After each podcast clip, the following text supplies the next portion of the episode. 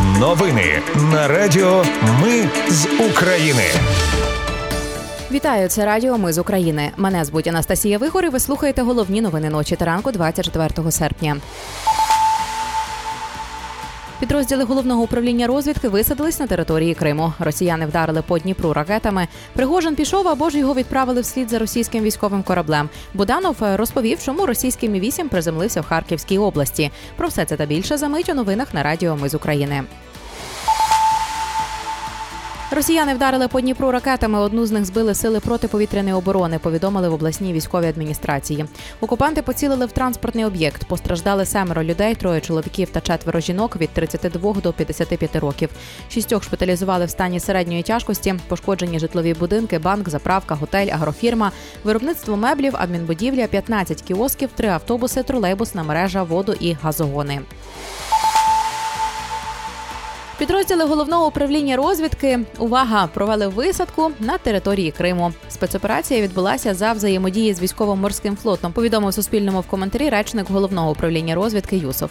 За його словами, цілі досягнуто, а от втрат серед особового складу немає. Що ж сталося? Вранці в Криму був бій за участю плавзасобів та авіації. За даними Радіо Свобода, від п'ятої ранку біля села Маяк на мисі Тараханкут лунали вибухи. Деталі наразі невідомі, але про це повідомляли як українські, так і окупантські змі. У селі Маяк нагадаю, перебуває база третього радіотехнічного полку радіотехнічних військ повітряно-космічних сил Росії.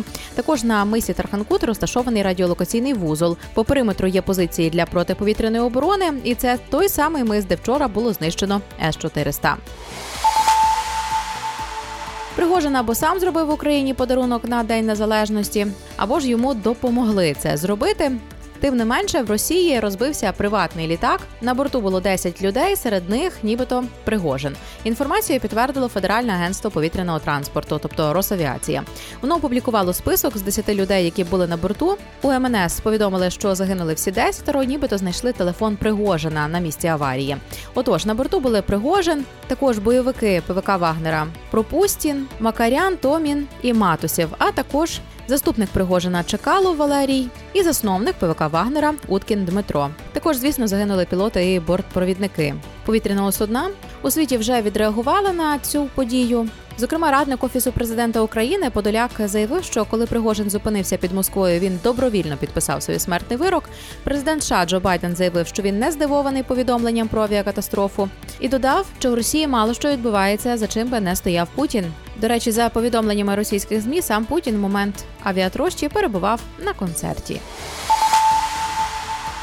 Кирило Буданов розповів дуже цікаву історію про дуже цікаву спецоперацію з російським гелікоптером, яка трапилась вчора в Харківській області.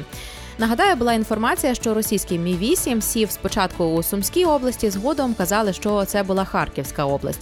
Отож, Боданов в інтерв'ю Радіо Свобода розповів, що до пілота мі 8 знайшли правильний підхід, створили умови, щоб непомітно для всіх вивести його родину, і, зрештою, створили такі умови, щоб він міг перегнати судно з екіпажем, який, до речі, не знав, що відбувається. Крім пілота, на борту були ще дві людини.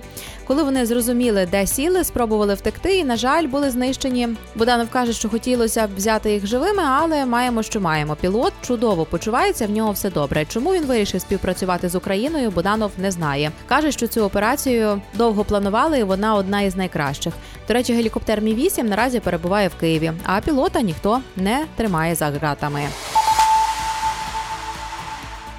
Відбувся третій саміт Кримської платформи, в якому взяли участь представники 63 країн світу. Прем'єр Канади Джастін Трюдо анонсував новий пакет санкцій проти Росії. Обмеження будуть стосуватись, зокрема ядерної галузі. Прем'єр Молдови Речан заявив, що Росія перетворила півострів на плацдарм для спрямування військової сили в Україну та за її межі і закликав збільшити кількість додаткових поставок систем протиповітряної оборони для України. Прем'єр Японії Кісіда анонсував надання Україні допомоги усі 7 мільярдів доларів та наголосив на приєднанні до санкцій проти Росії. Президент Євроради Мішель оголосив про підготовку багаторічного плану фінансової підтримки України на понад 50 мільярдів євро та підготовку до переговорів про вступ України до Євросоюзу. А от президент Володимир Зеленський анонсував проведення форуму оборонних індустрій цієї осені з ціллю залучити оборонні підприємства країн-партнерів до співпраці. Друзі, сьогодні ми, український народ, святкуємо головне свято нашої держави День Незалежності. 32 роки тому Україна нарешті скинула окови і розпочала свій вільний шлях на міжнародній арені. Сьогодні невпинно продовжує показувати свою силу духу та незламність. Сьогодні свято кожного українця, який так чи інакше наближає перемогу у війні, яку Росія розв'язала проти нашої країни, і найкращим способом привітати сьогодні нашу неньку Україну підтримати нашу армію донатом. Це можна зробити, переказавши кілька гривень на збір, який ви вважаєте перевіреним, або ж надіслати донат волонтерському фонду, який точно знає, що з ним зробити і як таким чином наблизити нашу перемогу. А це були новини на радіо. Ми з України. Їх підготувала для вас я, Анастасія Вихор. Наші новини про те, що дійсно відбувається в Україні. Ми не робимо новини, зважаючи на чиїсь політичні або ж бізнес-інтереси. У нас тільки реальні факти.